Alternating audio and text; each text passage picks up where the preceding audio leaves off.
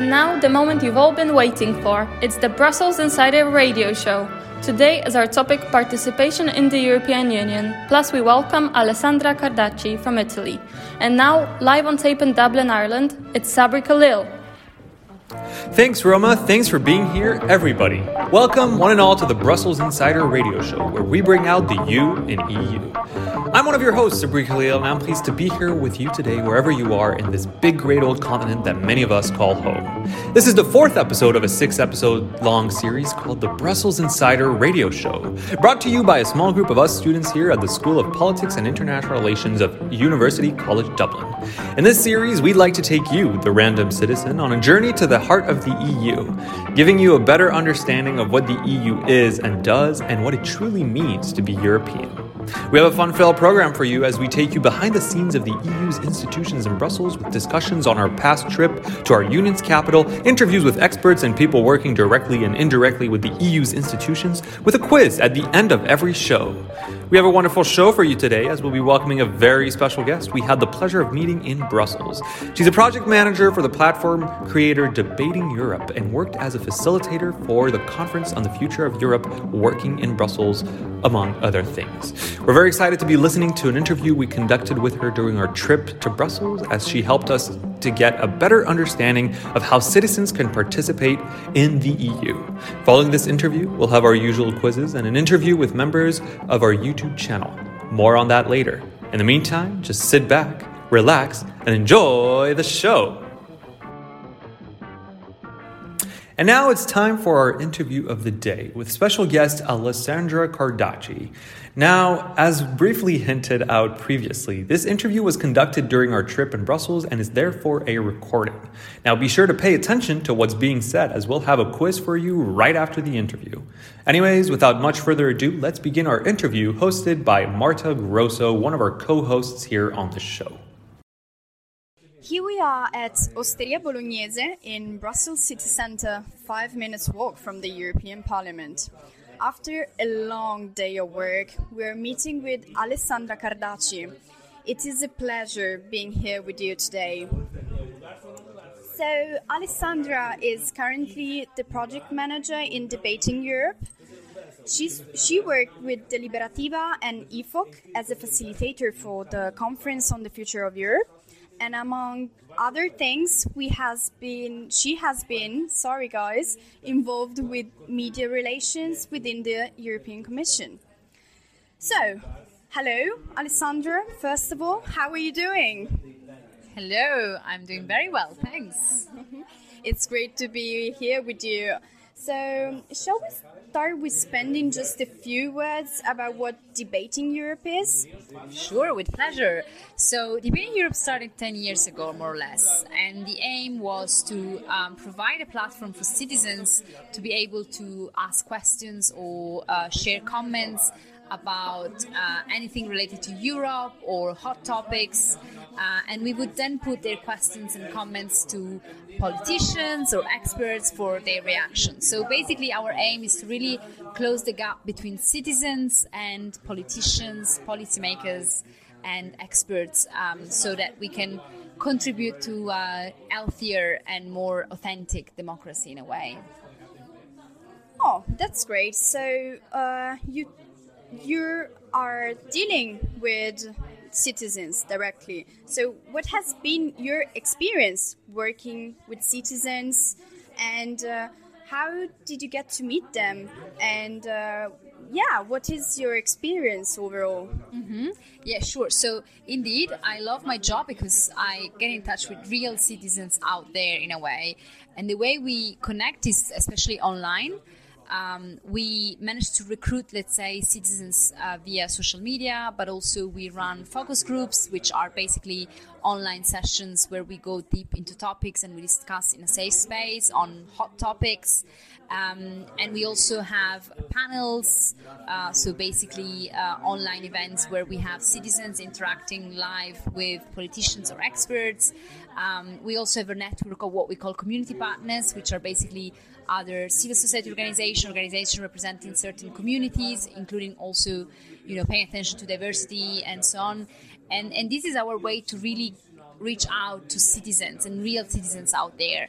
It is true that Debating Europe is in English, so we, for the moment, we mainly reach out to English-speaking citizens in Europe, and obviously, as you can imagine, these are mainly young people. However, a few years ago, we launched Debating Europe Germany to really go local in a way and to test how it is to sort of replicate the Debating Europe model from English into a national sort of language, which in this case was German. And the aim is to go local also in Spain, France, Italy, Poland, and so on, to really manage to include as many Europeans as possible and let them speak about Europe, but also from their local perspective in the local language. So it is indeed wonderful to have the opportunity to get in touch with citizens. And the moment you do, you realize citizens do want to be listened and have so many ideas, so many solutions they would like to put forward to politicians. So it's very stimulating to realize that the moment you give citizens a safe space and some information, and knowledge to support their arguments and their opinions, then they're really willing to shape democracy. So what we want to do at Debating Europe is to really empower citizens. Also, we run workshops, what we call democracy workshops, to really empower citizens and civil society with sort of pro-democracy tools to advocate, to lobby for having citizens more represented in democracy and having them shaping democracy. Well, that's great to hear that this initiative is actually spread all over Europe. And I didn't know it personally, and it's actually seriously great to hear that, and also for our listeners, because these initiatives are not very well sponsored, so it's good to have someone to talk to who actually has experience in that field. So recently we had the chance to attend an event on the European Year of Youth. We would like to know your insights and thoughts about this initiative, and if by any chance you are involved in it, and how does it work? Mm-hmm. Yeah, so basically every year the European Union has a topic for the year, and this year is indeed the European Year of Youth. Personally and professionally, I'm extremely happy about it, because I think young people really deserve to be more and more visible across all the policies of the European Union. And I'm happy to see that slowly, but still, for example, European funding are paying more and more attention to youth in general, so not as a single policy, but across all policies. And previously, I worked for regional development, European regional development, and I'm quite proud to say, with some former colleagues, we launched a manifesto for young people to make sure that European regional funding had a specific lines for young people, for supporting, like funding for supporting youth project and young businesses and things like that, so to really empower youth. So to say that I think at the European level there is really growing attention to youth as important sort of category of society. So I am indeed very happy to see the European Youth Year is happening. Practically speaking, there is a platform which I recommend listeners to go and see, where they can see a lot of opportunities linked to this celebration, events. We are contributing to that platform. Generally speaking, we involve a lot of young people in our debates and focus groups. So historically, Debating Europe has always paid attention to youth. So for us, it's not new. But we're very happy to see that the attention is growing about youth in general. So, indeed, that's the way to sort of for us to support this European Year of Youth so far. And about this, do you want to tell our listeners what's the name of this platform and where they can go and have a look and get involved with it? Yeah, so what I would suggest very simply is to go on any sort of search engine browser like Google or whatever and put European Year of Youth, and they should land on this platform. I right now I don't remember exactly the label, like the name, but it should be European Youth platform, something like that. To be honest, I don't remember the exact name, but if you type European Year of Youth, you should find all the info you need. And as far as Debating Europe is concerned, just to say our current website is a little bit old, but if you want to participate as a young person in any focus group, panel debate, you can write an email to info@debatingeurope.eu. So just a bit of promo for people to join, and all our activities are of course for free, and some even include some incentives, so we reward for your time. Oh, this is great. These are the practicalities we are looking for, and especially our listeners are looking for. This is great. Thank you. So just last question, in light of all we have discussed so far, I would like to ask you something more about your role in Friends of Europe you're currently working in. And so we saw this think tank is very international, and it also expands its interest to other continents outside from Europe. Do you think that this aspect actually gives a different perspective when dealing with European institutions? Yes, indeed. I'm very happy you mentioned this, because indeed I work for Debating Europe, but Debating Europe is part of a bigger think tank, which is called indeed Friends of Europe. Friends of Europe is one of the most, let's say, famous and solid and well-established think tanks in Brussels, one of the oldest ones, which is expert across different policy areas, from climate, sustainability to health, digital, even space. And we recently launched Debate Europe recently became part of the Africa Europe Foundation. We also have an Asia program. So to say, yes, indeed, Friends of Europe is very international. So it looks at Europe, and not just in isolation, but in relation with, also peace, security dimension. So very topical at the moment, unfortunately. And so, yes, we are a very international think tank, and that definitely puts Friends of Europe on their different lights within the Brussels bubble. We also launched Debate in Africa, which replicates the model of Debate in Europe, but in Africa, for African people, with colleagues based in Africa that are African, so very Africa-led, as it should be. And this is to say that Friends of Europe is kind of a special think tank, because usually think tank link academia and policy, and here we actually very much pay attention to business and civil society and citizens. And this is why Debating Europe is the citizens unit of Friends of Europe. And so to say that, so what we try to do is to influence policies, but we do so always bringing a holistic approach, because our motto is to, be forward-looking, to look at things not in silos, but in more comprehensive approach. And what we are going to focus on now until 2030 is going to be a design of a new social contract. So the idea is that we currently live in a society which is based on a very old social contract, the one after the Second World War, where, women wouldn't work. We didn't have such a multicultural society. We didn't have the digital transformation, the green challenges, and so on. And now we want to bring all stakeholders, from private sector to institutions, international organizations, and so on, and citizens, of course, and young people, to shape the design of a new social contract where, where everyone have a say on how society should be ruled and what we owe to each other. So the burden a state should have, the burden a family should have, women, and so on. So, and we want to do it from a European perspective, but on the other hand, we believe this is a sort of global challenge we should address. That's great. Thanks a lot. You made some really good points, and the whole chat has been very insightful with some practicalities, as I said before, that are very useful for our listeners. I really hope the interview can be properly heard, because we are in a proper Italian restaurant with coffee and lasagna in Brussels, so with the coffee and lasagnas going all over the place here. Thanks a lot for your time, Alessandra. It was great to meet you again here in Brussels after the conference on the future of Europe. All the best. A presto. Thanks a lot. Grazie mille. Bye. Thanks. With the fourth episode of the radio show, we are back to giving you a chance to win a special, very European prize at the end of our show.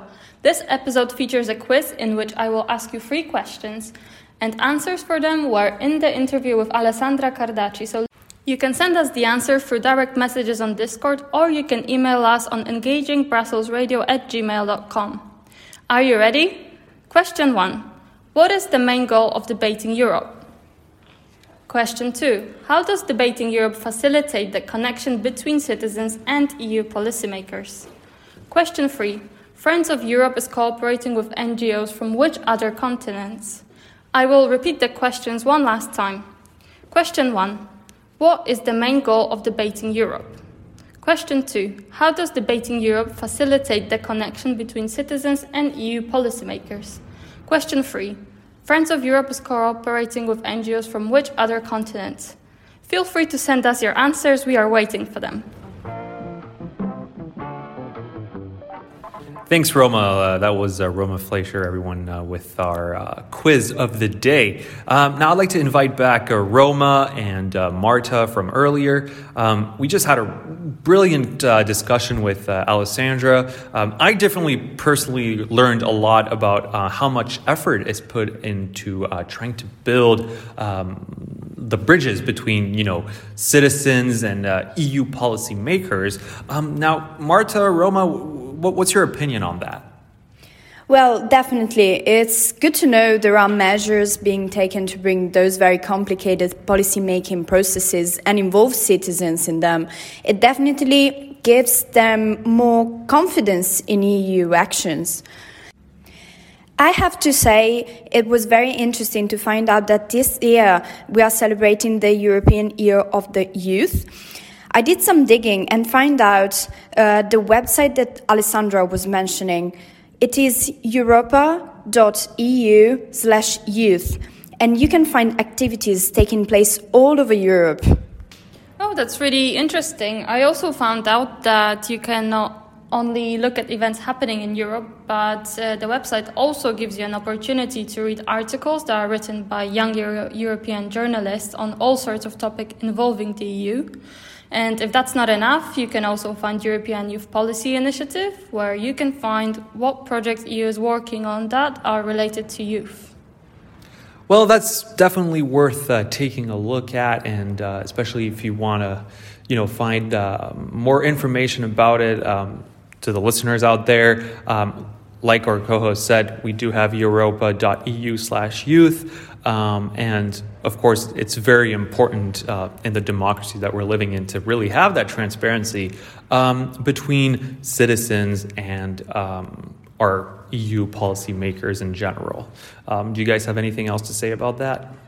Exactly. On a lighter note as well, it's summer is coming very soon, and if you're looking for some events and engagement projects to get involved in this summer, definitely check out the website, because who knows, maybe you can go to the other side of Europe and do something completely different that you've never done before.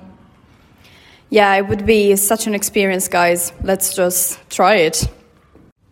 And now let's get back to Roma as she interviews the team in charge of the participation video of our YouTube channel, Brussels Insider. Back to you, Roma. In this segment, we will introduce one of the three teams that are currently producing YouTube episodes that will go into depth on EU issues such as participation, transparency, and lobbying. This week, we will talk to the team focusing on participation, which will be live on YouTube this Monday, so make sure to check it out. Here we are with Ruth and Kafel. Hi, Ruth. Hi, thanks for having me. So my first question for you is, who were the guests for your YouTube video? What do they do, and how are they involved with the topic of participation? So we interviewed 5 guests, 2 of them in person in Brussels and then 3 over Zoom. So the first one was Honor Mahoney. She is a media and outreach officer for the European Ombudsman. And the European Ombudsman is an independent body that holds the EU's institutions and agencies to account and promotes good administration. And then we interviewed Eliza Laroni, who is Senior Manager at the European Citizens Action Service, which is an international Brussels-based non-profit organisation that promotes and defends citizens' rights. And then we interviewed Daniel Ferry, who's a spokesperson for the European Commission. Also Professor David Farrell, who is a full professor of politics at the School of Politics and International Relations of UCD. And finally, we interviewed The Good Lobby, which is a Brussels-based non-profit civic startup. Thank you. That's a really big variety of guests. Why was participation the topic you have chosen, and what was your main focus within participation in the YouTube video? So when we started this module, the class went through a process where we identified key issues that we found were really topical and common themes that people had problems with as European citizens. So we asked friends and family questions about the EU, and we kind of found that a lot of them really didn't know how to find information, get involved, what their roles were. So then our main focus we wanted to find was participation, to get across different viewpoints of our speakers and what they believe is crucial to increase participation at a European and democratic level. And there was a particular focus on their thoughts regarding the Conference of Europe as well, and what the implications of the process and what could possibly come from it from citizens after. Thank you for your answers, Ruth. Now we're going to move on to Cathal. So what were the most interesting and surprising things you found out about your speakers and their roles within the EU? Yes, hi Roma, it's good to be here. So what I find most interesting was to be able to get insight from those we've been talking to. Yet it was quite difficult to find availability whilst we were in Brussels, and it was quite hard to coordinate it. While it was interesting to be able to sit down and talk to these individual specialists, we did find it a lot easier to ask more questions whilst off camera. So whenever we were doing our interviews, we would have had time to talk to them beforehand and afterhand, and that's when we got the best opportunity to sit and talk to them. Thank you. So my last question for you is, what were the biggest challenges in the preparation of the YouTube video? Was it getting the speakers or maybe editing? Yeah, well, there was challenges in trying to get the speakers. We did find the most challenging part to be the behind the scenes stuff. So primarily the editing, the audio, and trying to sync the audio with the video clips. Throughout one of our interviews, we had issues with the camera, and unfortunately the camera was running out of battery. So it did have a few consequences to it, but nothing we couldn't overcome. So we've been working hard since we came back to Ireland, and hopefully we'll have something of good quality to show you. Thank you very much for your answers, guys, and we're really looking forward to seeing that YouTube video. Bye, thank you. Thanks very much, and all the best. Well, that's all for today, folks. I'd like to thank you all for joining us today. This has been a successful continuation of our Brussels Insider radio show. Thanks to our special guest, Alessandra Cardaci, who we had the utmost pleasure of having today on our show. I'd also like to give special thanks to our radio show team, Viggy Gonzalez-Pozzo, Marta Grosso, and Roma Fleischer, who have worked hard to bring you this show today. Thanks to all of them for being the amazing radio show team members that they are. I'd also like to give thanks to our behind-the-scenes class who have helped in advertising the show, and our Professor James Cross. Finally, I'd like to give special thanks to my own YesFM radio show team and the Brussels Insider podcast team of 2021. Their shows greatly inspired us in the overall structure of this show. And thank you, you amazing audience, for being here along the way and being the heart of this show. Be sure to check us out on Instagram at Brussels Insider. That's Brussels_Insider, all attached, no caps, where you can ask questions you'd like us to ask on our next shows, participate in polls to be guests on our show, follow us during our past trip in Brussels, and of course, it would mean a lot to see your support. Be also sure to check us out on our brand new YouTube channel, Brussels Insider, and its first episode on participation. Leave us a like and subscribe. I sincerely hope you enjoyed the show, and I hope to see you next time when we discuss lobbying in the EU. We hope we brought out the U in EU. See you next week.